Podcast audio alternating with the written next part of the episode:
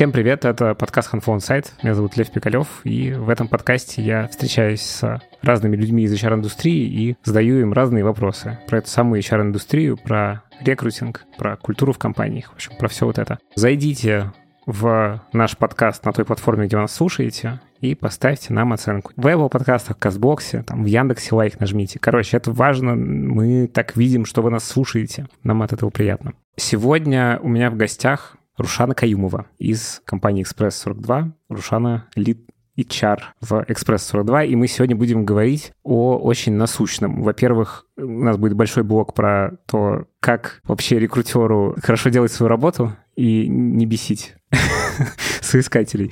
И как не выгорать, как чувствовать себя при этом хорошо. А вторая часть, еще более насущная, она про то, что вот прямо сейчас сделать после 24 февраля 2022 года. Мы сегодня про все эти вещи с Рушаном поговорим. Рушан, привет, что-то я заговорился. Привет, Лев, привет, рекрутеры, привет, HR, пользователи HandFlow, будущие пользователи HandFlow. Спасибо, что пригласили. Мне очень приятно. Раньше мы с HandFlow писали совместные статьи. Было классно, весело. Писали про DevOps. Обязательно посмотрите в блоге. Но в подкасте HandFlow я впервые. Очень приятно. Спасибо, что пришла. Рушан, расскажи про себя, про свой бэкграунд, вообще, чем ты занималась, чем занимаешься сейчас. Вообще принято обычно рассказывать про количество лет в рекрутинге. Но я думаю, что это важный показатель. У меня было 7 лет таких, как на стороне агентства IT People в Екатеринбурге, так и in-house рекрутер HR, HR Lead в компании Express 42. 7 лет активного рекрутинга, обучение команды, построение процессов, все, что связано с рекрутингом и все, что связано с HR. Окей, а чем ты сейчас занимаешься в Express 42? Ну, прямо сейчас, на момент записи в апреле, я руками закрываю вакансии, потому что такая потребность бизнеса. Об этом я сегодня хотела поговорить побольше и сделать акцент на том, что рекрутинг, HR и другие составляющие, которые про людей внутри компании, внутри бизнеса, это все таки история про потребности бизнеса и про бизнес-задачи. Давай тогда еще про Экспресс 42. Расскажи, что за компания, что вы делаете. Экспресс 42 — это консалтинговая компания, которая занимается постановкой практик DevOps и постановкой инструментов, которые к этим практикам DevOps относятся, на проекты, на продукты компаний заказчиков. То есть это все, что про экспертизу в DevOps. Компания в России находится и работает в основном с российскими заказчиками. А расскажи, что такое DevOps в двух словах. О, супер, супер. Да, DevOps — это такая методология. Наверняка все слышали про Agile, который можно использовать. Это такой подход, который помогает классно, гибко выстраивать работу над разработкой, например, ПО. DevOps — это тоже методология, которая позволяет также выстраивать классно, хорошо, эффективно разработку ПО. Но это технологический фреймворк. Это не фреймворк, это прямо методология, которая включает в себя большое количество практик, например, continuous integration, continuous delivery, непрерывная интеграция, непрерывная поставка, инфраструктура как код, мониторинг, логирование. Это большое количество практик, применяя которые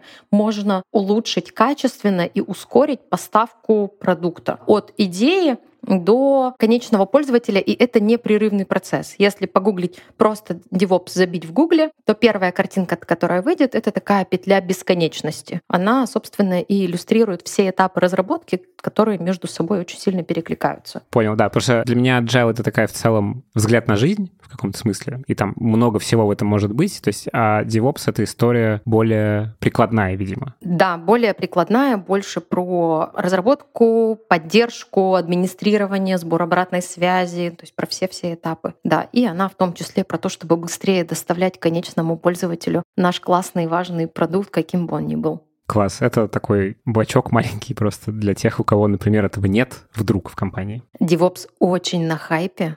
И я думаю, что те рекрутеры, которые слушают HR, которые так или иначе связаны с позициями DevOps, они сейчас, наверное, так немножко нервно вздрогнули, потому что понимают, какой ажиотаж и хайп творится в этой сфере. Почему такой ажиотаж хайп? Это про что? Почему так получилось? Сама методология, в первое ее упоминание было лет 10-12 назад. Патрик Дебуа на одной из конференций ввел такой термин, как DevOps. Да, оно состоит из development и operations, поэтому сокращенно DevOps. Кто-то считает, да, в одних компаниях, что это такие системные администраторы на стероидах, такие вот с линуксовым прошлым. Кто-то считает, что это выделенный человек, да, какой-то еще. Но это все не совсем корректно, потому что человек не может олицетворять собой методологию. Это как говорить, что есть agile программист. Это не совсем корректно. Но мы все равно работаем с рынком и все равно отталкиваемся от трансформации на рынке. Это означает, что если такой термин, как DevOps-инженер, прижился на рынке, мы будем вынуждены его использовать, несмотря на то, что это примерно как agile-программист.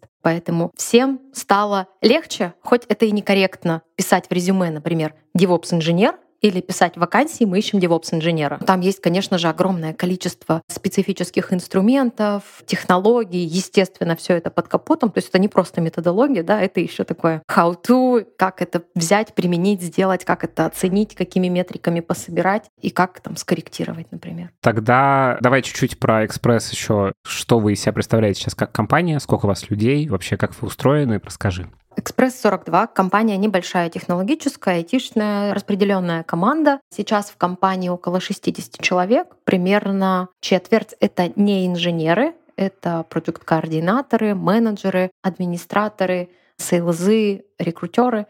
И большая часть — это инженеры и лиды. Те непосредственно люди, которые занимаются реализацией проектов у клиентов.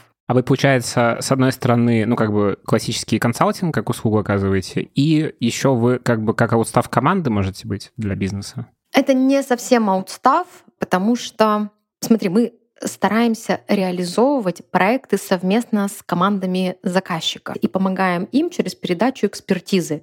То есть мы не делаем за них, мы скорее делаем вместе с ними. Такой типа интерим, условно. Типа играющий тренер, да. Да, да, да, да, да вот такая штука. Ну и плюс все-таки экспертиза в части DevOps, она начинает быть очень востребованной в компании, которая планирует цифровую трансформацию. Это определенная зрелость компании заказчика, это определенная готовность менеджмента, это серьезные изменения внутри, которые, возможно, текущая команда заказчика не готова выполнить в полном объеме. И тогда нужна экспертиза со стороны. То есть это не в обычной жизни компании да, случается совместный проект с Экспресс-42, а в какой-то переходный период. Поэтому больше всего мы ориентированы на компании, которые вот находятся на этапе роста, и крупные компании. Типа трамплинчика к тому, чтобы вот этими стать ребятами, которые беспрерывно, значит, пользу доносят в виде продукта, потому что можно, ну, условно, начинать собирать у себя отдел с нуля и эту экспертизу как-то по рынку из разных специалистов нахватывать и у себя это пытаться строить, а можно как бы прийти к вам и получить уже, ну, типа, лучшие практики и условно у себя внутри это все создать так, чтобы после вас там осталась уже работающая какая-то штука. Да,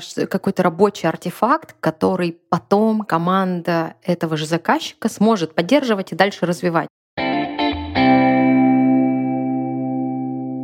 Расскажи, пожалуйста, про то, как у вас HR устроен. Функции HR у нас в компании выполняю я. Так как компания небольшая, в небольших компаниях, как правило, эта позиция называется HR-генералист или lead HR, как мы это назвали в Express 42. Это такой и жнец, и собеседование проводишь, и концепцию толстовок придумываешь, и какие-нибудь внутренние активности по шарингу знаний внедряешь, и, в общем, э, смотришь над тем, как, какие, какие инструкции, где нужно написать, чтобы всем стало понятно, какие-то истории с наймом, увольнением проводишь. В общем, это все, все полностью что про людей. Ты один человек, который все делаешь. У меня есть рекрутер в команде, которая помогает мне полностью с наймом. А кадровик у тебя есть? У нас КДП ведет отдельный человек на аутсорсе. Я очень счастливый человек. Я вообще не знаю ничего про это КДП. Очень счастлива. И это такой был один из маркеров, когда я приходила в Экспресс 42, КДП мне сразу сказали, что это на аутсорсе, мы ничего с этим сами не делаем. Класс. Хорошо, примерно поняли. Давай про рекрутеров поговорим. Давай. У тебя есть на YouTube, мы ссылочку приложим в описании подкаста, большой такой эфир, где ты рассказываешь о том, почему рекрутеры бесят. Классный эфир, я посмотрел с удовольствием. Моя задача сейчас, чтобы мы, ну, не полностью его повторили, но какие-то основные штуки, чтобы человек сейчас нас послушал и с собой это унес думать дальше. Вот. И, может быть, пошел еще твой эфир посмотрел и преисполнился, значит. И никогда не делал так, как я там рассказывала. Да. Кажется, и по эфиру, и в целом мы когда с тобой немножечко про это говорили, у тебя внутри прям заряжено все по этому поводу. Почему, в общем, ты решила поговорить о том, почему не любит рекрутеров? Потому что это настолько больно и настолько меня задевает профессионально и по-человечески, что молчать об этом нет совершенно никакой возможности. У нас сейчас вторая половина апреля 2022 года. Естественно, очень турбулентный рынок, очень турбулентная ситуация.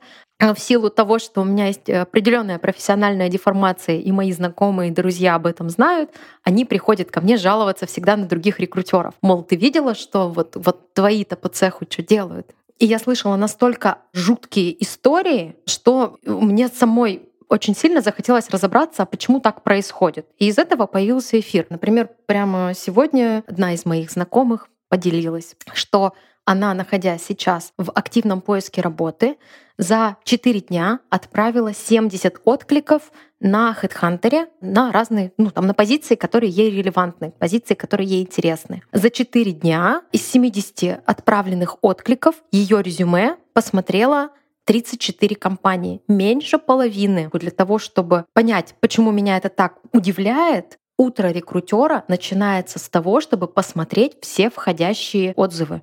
Почему это важно? Мы как раз делаем все для того, чтобы эти отзывы были. Мы пишем классные вакансии, мы покупаем HeadHunter, мы размещаем эти вакансии. У нас есть бизнес-задача, вообще начнем с этого. У нас есть бизнес-задача нанять человека, который будет подходить на эту роль. И вообще идеальный процесс, когда ты все так классно сделал, что в тебя это все летит. Ты как бы не идешь где-то там по крупицам собираешь, а вот эта база сама собирается. Вот именно. Это мечта рекрутера.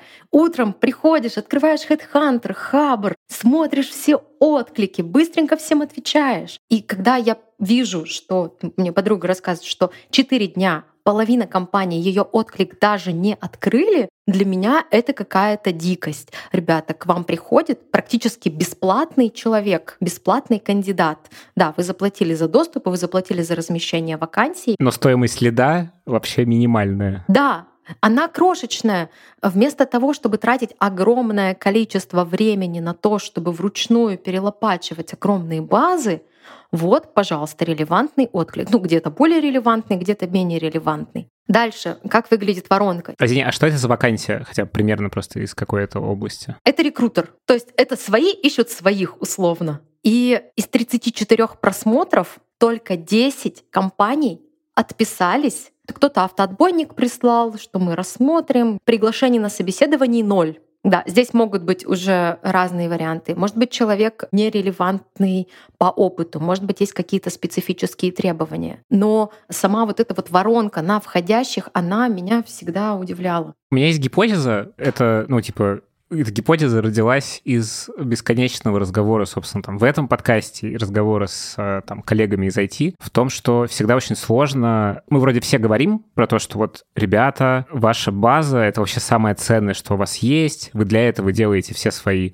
конференции, метапы, чтобы как-то людей в эту базу добавлять, чтобы пусть не сейчас, а через три года вы с этим человеком, с которым вы прокоммуницировали на стадии, когда он был супер еще не доджуном, чтобы потом с ним, как с мидовым или синьором уже, значит, ваши отношения выстроены, и, значит, его к себе заманить, и вообще, чтобы всем было хорошо. Но это в целом, ну, моя гипотеза в том, что мы всегда, мы понимаем важность долгосрочных вещей, но их делать в моменте очень сложно, потому что ты как бы не видишь результаты усилий в моменте. Ты такой, блин, ну, не отвечу я сейчас там кому-то, ну, фиг с ним. У меня тут мидлы неокученные в Фейсбуке сидят. Как будто бы вот в этом проблема. Ты как думаешь? Лев, ты был бы прекрасным рекрутером. Если когда-нибудь задумаешься, просто приходи в мою команду, пожалуйста. Ой, хорошо.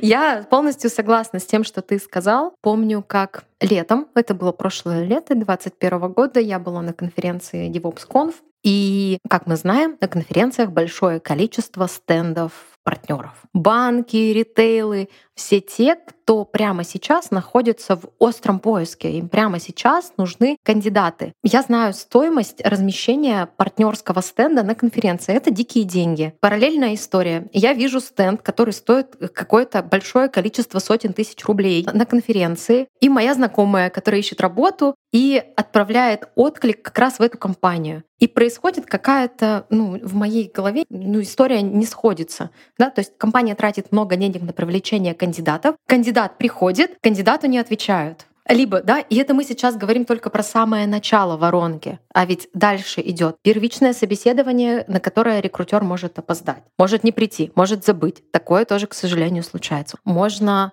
дать тестовое и после этого пропасть. Тестовые бывают абсолютно разные и абсолютно дикие. Тот же самый рекрутер, подруга мне рассказывала, что в качестве тестового ей дали базу по реальной вакансии с реальными кандидатами и попросили их обзвонить. То есть они предложили ей бесплатно поработать. Такой дичи навалом на рынке. Кто-то предлагает бесплатно сделать search, ну то есть тоже подворачивая это как тестовое, просто используя бесплатную рабочую силу кандидатов. Кто-то, проведя большое количество собеседований, первичное техническое знакомство с командой, еще какое-то собеседование, тестовое задание, после финального этапа пропадают без обратной связи. Хотя, казалось бы, уже столько усилий было потрачено и столько денег. Да, почему я говорю про деньги? Да, это же еще безумно дорого. Да, да, потому что если мы посчитаем не только затраты на все наши платформы, но и, например, на стоимость часа лида, который проводит собеседование. Да, стоимость рекрутера, стоимость занимающих менеджеров, стоимость времени команды, ну, короче. Это огромное количество денег,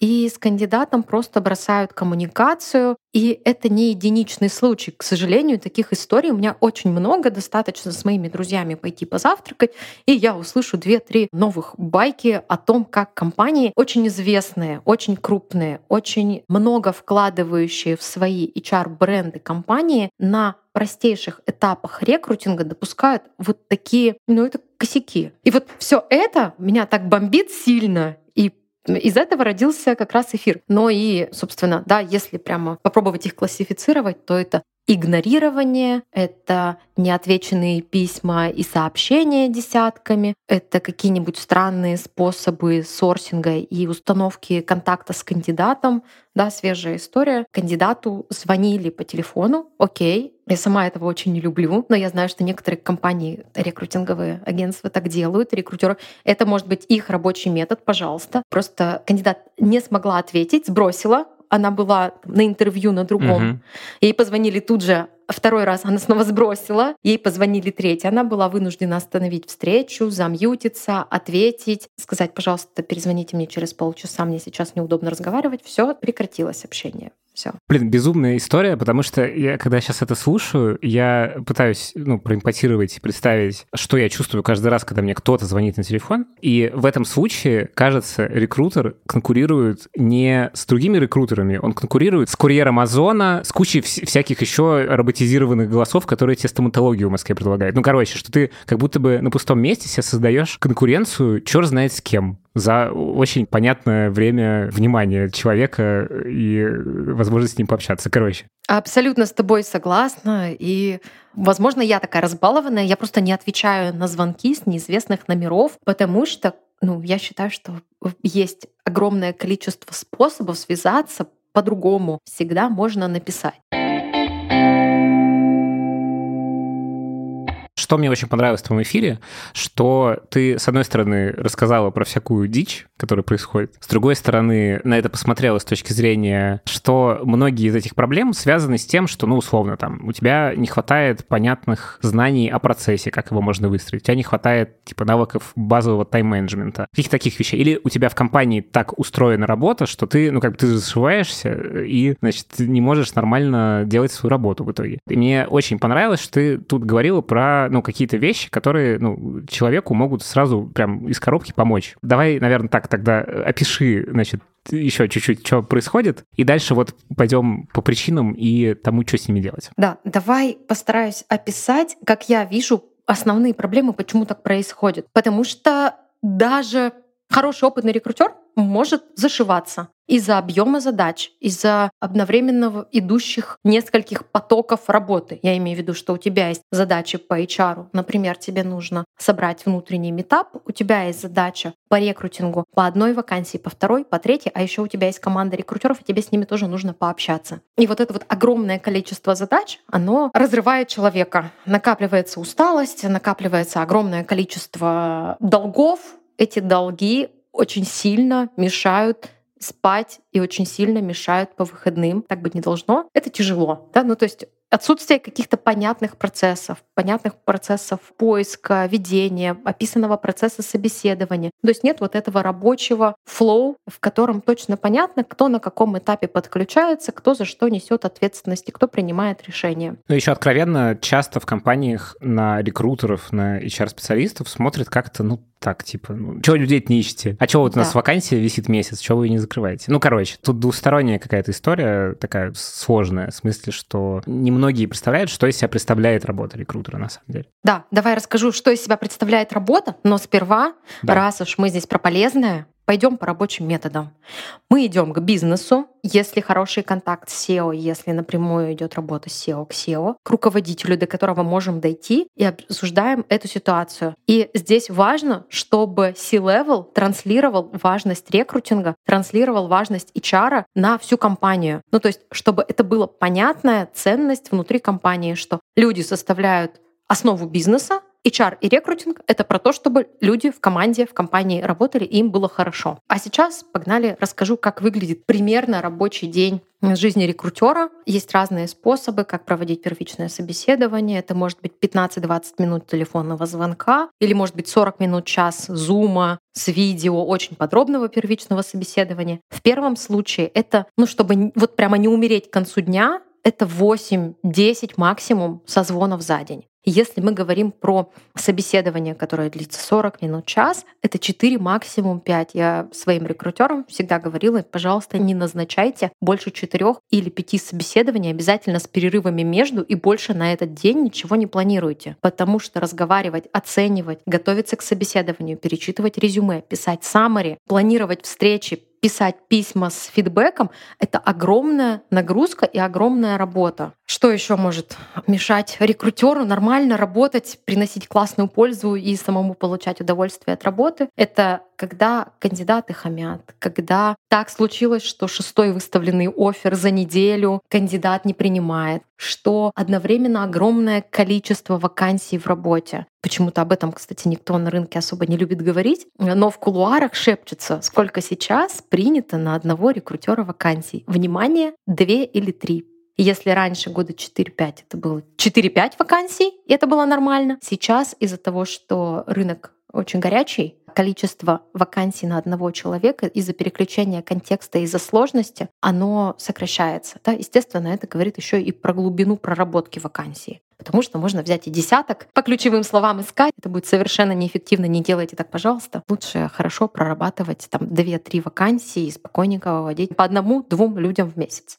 Что еще, да, может мешать рекрутеру классно работать, когда нет внутри дружественного лида, к которому можно прийти в случае, если есть технические вопросы. DevOps — это сложная тема. Разобраться в ней тяжело, если бы у меня не было человека, а у меня их несколько внутри Экспресс 42, к которому я могу прийти с абсолютно самым распоследнейшим, глупейшим вопросом и точно знать, что меня не пошлют, а меня посадят, расскажут, а, мне было бы намного сложнее, потому что, безусловно, информации в интернете масса, но вычленить из нее что-то понятное, что-то прикладное, которое, когда читаешь, тебя не тошнит, а тебе становится, ну, как-то более понятно, это редкость. Плюс к этому, да, что у тебя огромное количество вакансий, ты постоянно ищешь, у тебя нет лида, к которому ты приходишь с вопросом, расскажи мне, пожалуйста, чем GCP от AWS отличается, пожалуйста. Да, потому что нет никакой способности прочитать такое количество Википедии и Хабра. Тебе еще нужно подумать, например, если ты HR внутри компании, про онбординг адаптацию, подумать, а какой онлайн-корпоратив, а где заказывать толстовки. Есть в некоторых компаниях, например, в Экспресс 42, чудные люди, которые с этим отлично помогают и справляются. И поэтому становится легче. Но я знаю, что во многих компаниях это все падает на плечи HR. Это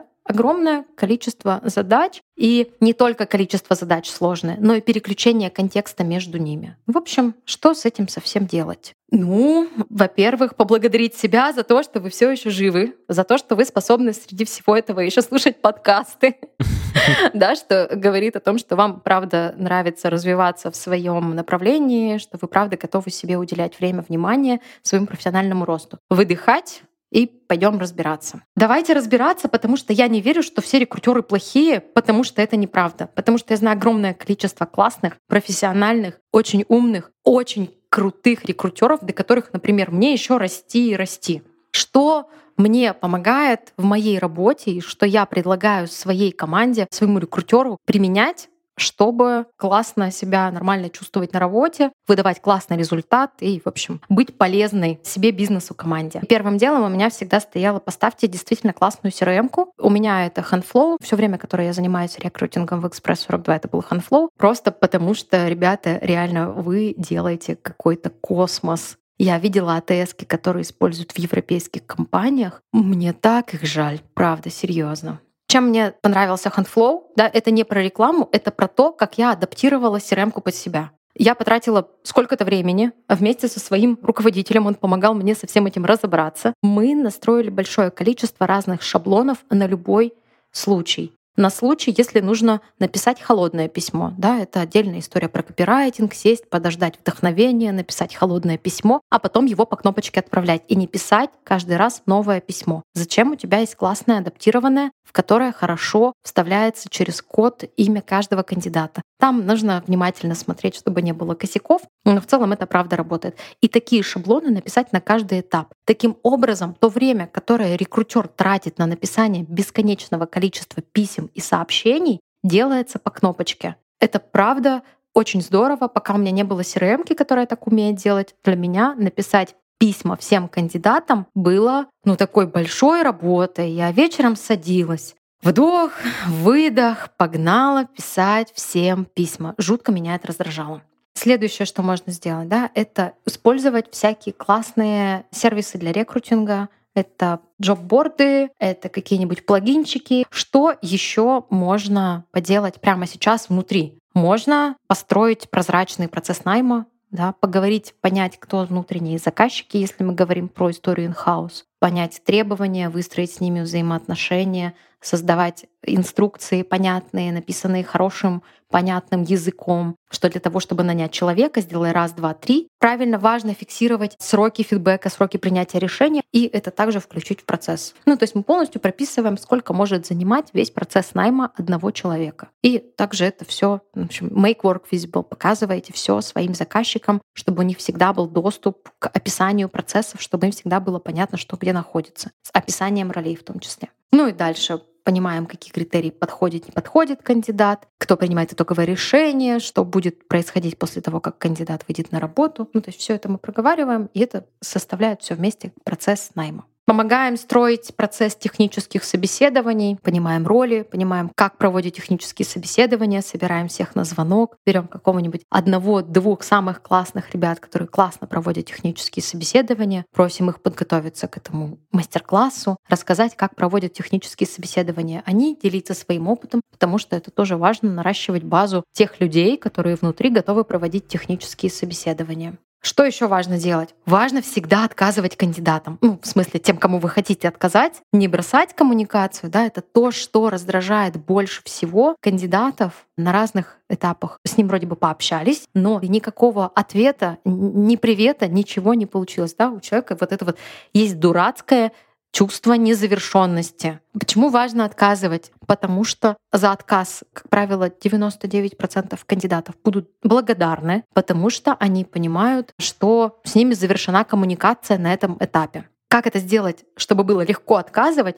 Очень просто. В процесс найма включите обязательно момент после технического собеседования, когда человек, который проводил техническое собеседование, пишет фидбэк. И соберите приблизительные рекомендации для кандидатов одной позиции. Например, мы подбираем middle разработчиков, чаще всего они не подходят, потому что здесь есть провал, здесь есть неточности, здесь есть некоторые шероховатости, есть определенная литература, подкасты, ютубы, курсы, которые могут помочь. И когда у рекрутера будет вот этот набор рекомендаций и фидбэк после технического собеседования, тогда это не просто полезно, это помогает иногда кандидатам даже сильнее, чем прохождение этого технического собеседования. Кандидату очень сложно самостоятельно себя оценить, а тут и фидбэк от компании, и рекомендации вы так сделаете кандидата своим лояльным, наверное, кандидатом, таким, может быть, амбассадором на будущее. Ну да, еще у меня две мысли, что одна вещь, которая ну, мешает этот э, фидбэк давать, отказывать, в том, что слишком много мы на себя берем с точки зрения работы. Мы говорим, что вот, ну, как будто бы у нас есть ощущение, что типа вот если я говорю вот офер, то я человека супер осчастливливаю. А если я говорю оффера нет, ты не подходишь, то, ну, короче, что это какая-то трагедия. Но вообще-то нет. Это типа очень рабочий отношения, которым мешает излишняя эмоциональность в этом вопросе. Хорошо, когда есть разграничение рабочего и личного, потому что, ну, как бы, это вообще в работе часто мешает. Вот. А вторая история про то, что... А вот давай я на, на ней остановлюсь да. на первой истории. Она очень классная, и она вот этот вот баланс у рекрутера между личным и рабочим, это сложный вопрос, потому что рекрутеры, они человекоориентированные. У них изначально больше, ну, так уж сложилось в силу специфики профессии, больше эмпатии. Здесь классно помогает, еще раз возвращаемся к этому, вспомнить, что мы работаем внутри бизнеса, у нас есть бизнес-цели, у нас есть бизнес-задачи. Наша задача — следовать этим бизнес-целям. Это, кажется, важная, заземляющая такая история. А вторая, мне кажется, вещь, она про то, что кажется, что если, условно, мы всем будем давать какой-то подробный фидбэк о том, что надо там почитать, посмотреть, как себя развить, то это куча времени безумная и все такое, но ты уже сказала, что в целом нужно поднапрячься чуть-чуть в начале, потому что, ну, как бы надо сформировать то, как вы пишете, какой у вас tone of voice, что вы рекомендуете. И дальше это в целом довольно повторяемая история, которая дальше требует гораздо меньше времени, чем в начале. А еще есть хак, как это сделать прямо быстро, легко и просто. После очередного технического собеседования, когда идет обсуждение кандидата, такое часто бывает, бывает, да, по горячим следам, за пять минут быстро проговорить, есть ли какие-то первичные, может быть, уже готовое решение, может быть, уже готов фидбэк. Прямо под запись лиду сказать, назови мне сейчас рекомендации для этого кандидата и какие рекомендации ты бы чаще всего давал кандидатам вот на, после такого этапа собеседования. Это займет три минуты, и это первый драфт, который уже можно использовать, который даст значительный прирост качества общения с кандидатами. И можно не всегда завязываться только на лида, можно прийти к какому-нибудь дружественному разработчику или инженеру, который работает в компании полгода, и сказать ему, слушай, а что тебе не хватило? Ты вот пришел, и что ты первое начал гуглить, чего тебе не хватило? И это вообще будет просто супер топ рекомендация. Просто самая горяченькая. Короче, пять минут сильно улучшат качество коммуникации. Что еще делать? Да, мы поговорили про разные инструменты, которые позволяют улучшить процессы, улучшить качество коммуникации, построить хорошо собеседование технические и первичные. Важный есть еще блок. Что делать с собой? Мы с тобой разговаривали о том, какая большая нагрузка может быть на рекрутера, на HR внутри. Ну, то есть вот какая-то селф-помощь должна быть, потому что когда нужна какая-то помощь кому-то в команде, иногда идут к лиду, иногда идут к HR, куда, кому идти HR. Ну, идти в первую очередь к самому себе и каждый раз задавать себе вопросы, зачем я это делаю. И постараться честно на него отвечать. Я это делаю, потому что я хочу иметь скилл из маленькой команды выращивать большую. Я это делаю, потому что я качаю скилл масс подбора. Я это делаю, потому что у меня есть вот такая-то профессиональная реализация. Ответ «я это делаю, потому что мне нужны деньги, и мне сейчас за это хорошо платят, и я делаю это нормально» — это отличный ответ в том числе. Давайте не будем забывать, что мы все работаем на цели бизнеса и для того, чтобы зарабатывать деньги. Классно найти единомышленников внутри команды. Иногда можно прийти к ним, поныть, сказать, черт возьми, у меня сегодня все плохо, три отказа от офферов, просто прийти и поныть. Я говорю сейчас, может быть, какие-то очень банальные вещи, ну вот хвалить себя, радоваться за свои достижения. Вот прямо сейчас оставьте, поставьте на паузу, повспоминайте, что вы классного сделали за последние 2-3 дня или за последнюю неделю. Может быть, вы прочитали классную, полезную статью и еще глубже погрузились во всякое техническое. Может быть, попробовали новый инструмент, плагин. А может быть, может быть, закрыли в 7 часов вечера ноутбук и весь вечер не вспоминали про работу. Круто. Обязательно так делайте. Что классно? Классно оставить телефон дома и пойти ногами ходить или сходить на какой-то спорт, что угодно, потому что вот это вот переключение с интеллектуального и с эмоционального на физический Просто это правда помогает. Но и главное — уметь говорить себе, так, это, этого уже кажется слишком много, я здесь не справляюсь, за слова «я не справляюсь, мне нужна помощь» еще никого никогда не увольняли. Я хочу в это верить. Поговорите со своим руководителем. Расскажите о том, какое количество задач приходится делать. Может быть, вам придется какие-то приоритеты поменять. Может быть, вы часть своих задач отдадите на нового человека. Ну, то есть это какой-то хороший сигнал, если вы каждый день вам вы вынуждены задерживаться на работе. Просто разрешите себе признать, что это проблема. Это очень бережный подход, я считаю. Классно. Давай тогда напоследок, наверное, немножко про что сейчас, потому что, ну вот, с 24 февраля наша жизнь довольно сильно поменялась. Что сейчас происходит у вас и что на рынке ты видишь, какие изменения? И вообще, ну, что бы ты сейчас порекомендовала рекрутерам вот в этот конкретный момент времени? Вот мы сейчас говорим 20 апреля. Что делать? Да, уже почти два месяца прошло, как мир перестал быть прежним. Угу. Рынок абсолютно турбулентный. И я вспоминаю последние недели февраля, было абсолютно все под напряжением. Все процессы, все люди абсолютно были под напряжением, потому что это сильнейший стресс. И когда говорят, вот, человек стрессоустойчивый, не стрессоустойчивый, это все ерунда, потому что, как мы знаем, у человека может быть просто разная реакция на стресс. А еще она может быть мгновенной или отложенной. И люди себя очень по-разному ведут. Да? Вот вот «бей, беги, замри», классика реакции на стресс, она у всех проявилась. Было поначалу очень много разных способов справляться с этим. Да? Кто-то проводил групповые сессии с психотерапевтом, кто-то помогал экстренно релацироваться, кто-то брал отпуск и выключал все. Ну, то есть были очень-очень разные реакции. Да? Вот сейчас два месяца прошло, мы можем про это поговорить. Да? Что вообще можно делать человеку про людей, да, я имею в виду HR, например, да, если вы HR-генералист своей компании, если вы просто HR, если вы HR-лид, да, рекрутер, что можно делать? Еще раз вспомнить, что HR — это функция бизнеса, это помощник бизнеса. Мы сейчас говорим про людей, и люди — это там одна из основных составляющих бизнеса. Поэтому всегда помним, да, что HR на стороне бизнеса и на стороне людей. И наша задача — соблюсти вот этот баланс между интересами бизнеса, между интересами людей. Это сложно, это сложно этически, это сложно интеллектуально. И что я сделала, и что я рекомендую сделать всем, это пойти и почитать ТК РФ. Ситуации бывают разные некоторым компаниям приходится резать косты. Да, про косты я поговорю еще чуть-чуть попозже, но иногда резать косты — это означает сокращать фот, увольнять людей для того, чтобы, ну, например, если у бизнеса есть такая потребность, к сожалению, да, мы можем, во-первых, понять, как это сделать правильно с точки зрения ТК РФ. Поэтому пойти и перечитать ТК РФ, все главы связаны с сокращениями, увольнениями, выплатами, оповещениями, почитать и узнать разницу между разными заявлениями об увольнении по соглашению сторон, по собственному желанию. Все очень хорошо изучить и быть на всякий случай готовым к худшему сценарию, что придется увольнять людей. Хорошо бы всегда иметь под рукой юриста, который умеет это делать. Но если нет, это нужно освоить самостоятельно. Да? Ну и давайте не будем забывать, что Трудовой кодекс Российской Федерации — это основной документ и основная книга, которой мы пользуемся. Еще немножко расскажу про резать косты. Я уже упомянула, да, резать косты — это не всегда резать фот. Что может сделать рекрутер и HR? в первую очередь проанализировать свои косты. Это очень классная возможность сесть и оценить, куда мы тратим деньги. Если есть табличка, в которой мы расписываем годовой бюджет например, по разным джоб-бордам, по разным сервисам, по разным платным каналам размещения, оценить, какие из них малоэффективны, какие более эффективны, оценить потребности на найм у бизнеса на ближайшее время, хотя бы спрогнозировать. И составить какой-то список того, от чего можно отказаться.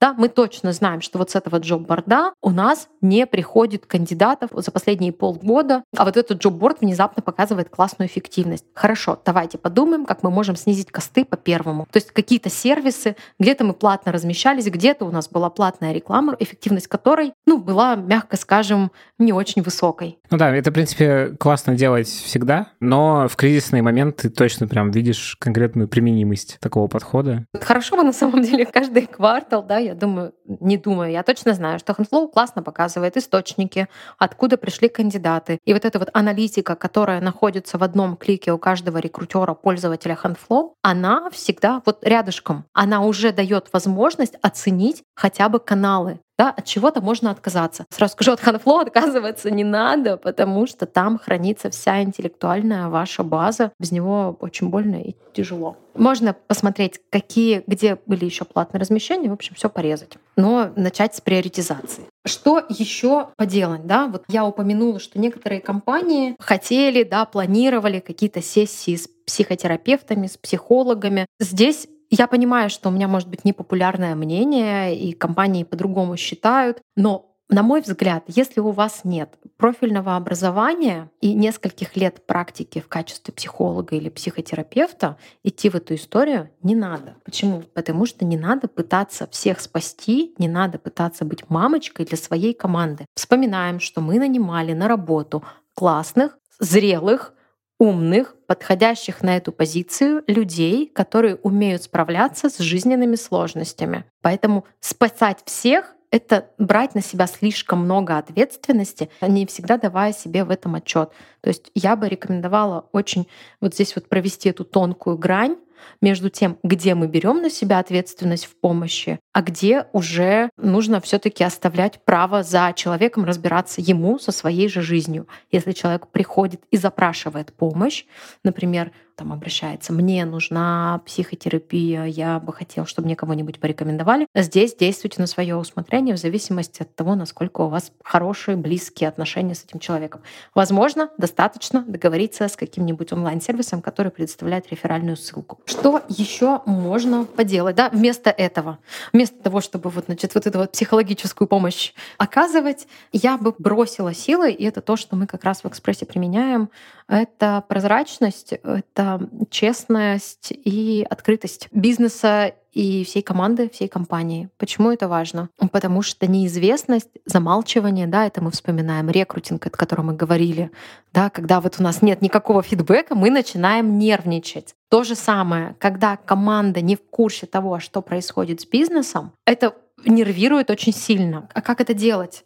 Да, почему это важно? Ну, потому что когда бизнес рассказывает о том, как идут дела, и даже если дела идут хреново, пусть бизнес скажет, что, вы знаете, дела у нас, честно говоря, не очень-то. Потому что и потому что. Но делаем мы для этого вот это и вот это. И в такие моменты лояльность людей, которые находятся внутри, она повышается. Мы таким образом уменьшаем текучку, мы таким образом зарабатываем себе классных ну вот, амбассадоров э, внутреннего HR-бренда внутри компании. Важно HR и рекрутеру, пожалуйста, самим соблюдать спокойствие, потому что на HR, на рекрутеров всегда смотрят и считывают. Потому что есть такое мнение, вот эти HR, они точно все знают. И если мы видим, что HR паникует, значит не просто так. Серьезно, постарайтесь максимально сохранять спокойствие. Если хочется поорать, пойдите, поорите, сделайте так, чтобы никто в рабочих чатах этого не слышал, возвращайтесь, потому что будут считывать, будут нервничать, будут волноваться. Все, что вы знаете про self-check, вот это вот про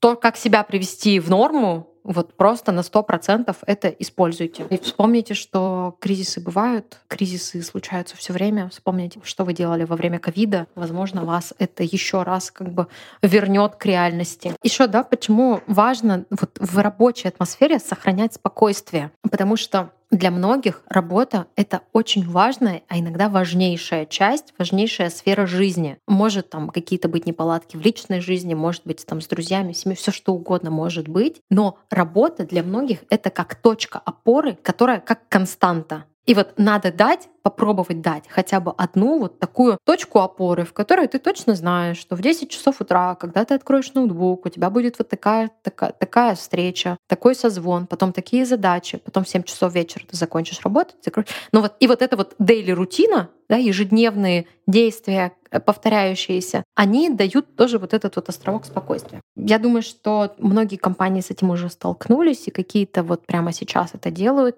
это миграция с различных сервисов, у которых пропала возможность оплаты с э, рублевых счетов. У кого-то пропал Notion, у кого-то пропадают гугловые сервисы, у кого-то пропадают э, технические какие-то решения. Что делать? помогать, искать альтернативы, тестировать, пробовать переносить. Мы внутри запустили миграцию с одной платформы Вики на другую платформу Вики. То есть это прямо практическое, что можно делать. И последнее. Можно погенерить всякие бесплатные способы поддержки. Что я имею в виду? Мы все вот про человеческое, про общение, про вот эту вот э, взаимопомощь. Если вы работаете в одном городе или у вас по несколько человек в каждом городе, но вы можете организоваться, сходить вместе в кино, вы можете организоваться, сходить вместе на пейнтбол. Почему я говорю бесплатные? Потому что это не обязательно должна оплачивать компания. Это вполне себе может оплатить каждый человек. Ну, поход в кино, ну, ребята, да, давайте как-то справляться с э, маленькими приятными тратами самостоятельно. Если вы находитесь в разных городах, у вас распределенная компания, Discord и всякие онлайн-игры, которые не обязательно там какие-нибудь ходилки-стрелялки, это мы, например, как-то играли в испорченный телефон. Очень весело просто. Мы ржали два часа. Это очень сильно помогло всем выдохнуть. Вы хорошо знаете свои команды, вы точно знаете, какие способы им зайдут лучше. Я точно знаю, что посоздавалось огромное количество каналов в которых люди просто скидывают животных, потому что котики и собачки всем нравятся. У нас такой же канал есть, называется он Animal Club. Туда все скидывают своих котов, собачек. Я как-то встретила кабана на улице, скинула туда кабана. Много есть способов поддержки друг друга, которые не обязательно требуют какого-то большого эмоционального напряга или финансовых вложений. Ну вот в самый раз, мне кажется, сейчас такими воспользоваться. Класс. Спасибо тебе большое. Мне кажется, получилось супер информативно, супер интересно. Это был подкаст Handflow Insight. Подписывайтесь, ставьте нам оценки, пишите отзывы. И всем пока. Всем пока. Спасибо большое.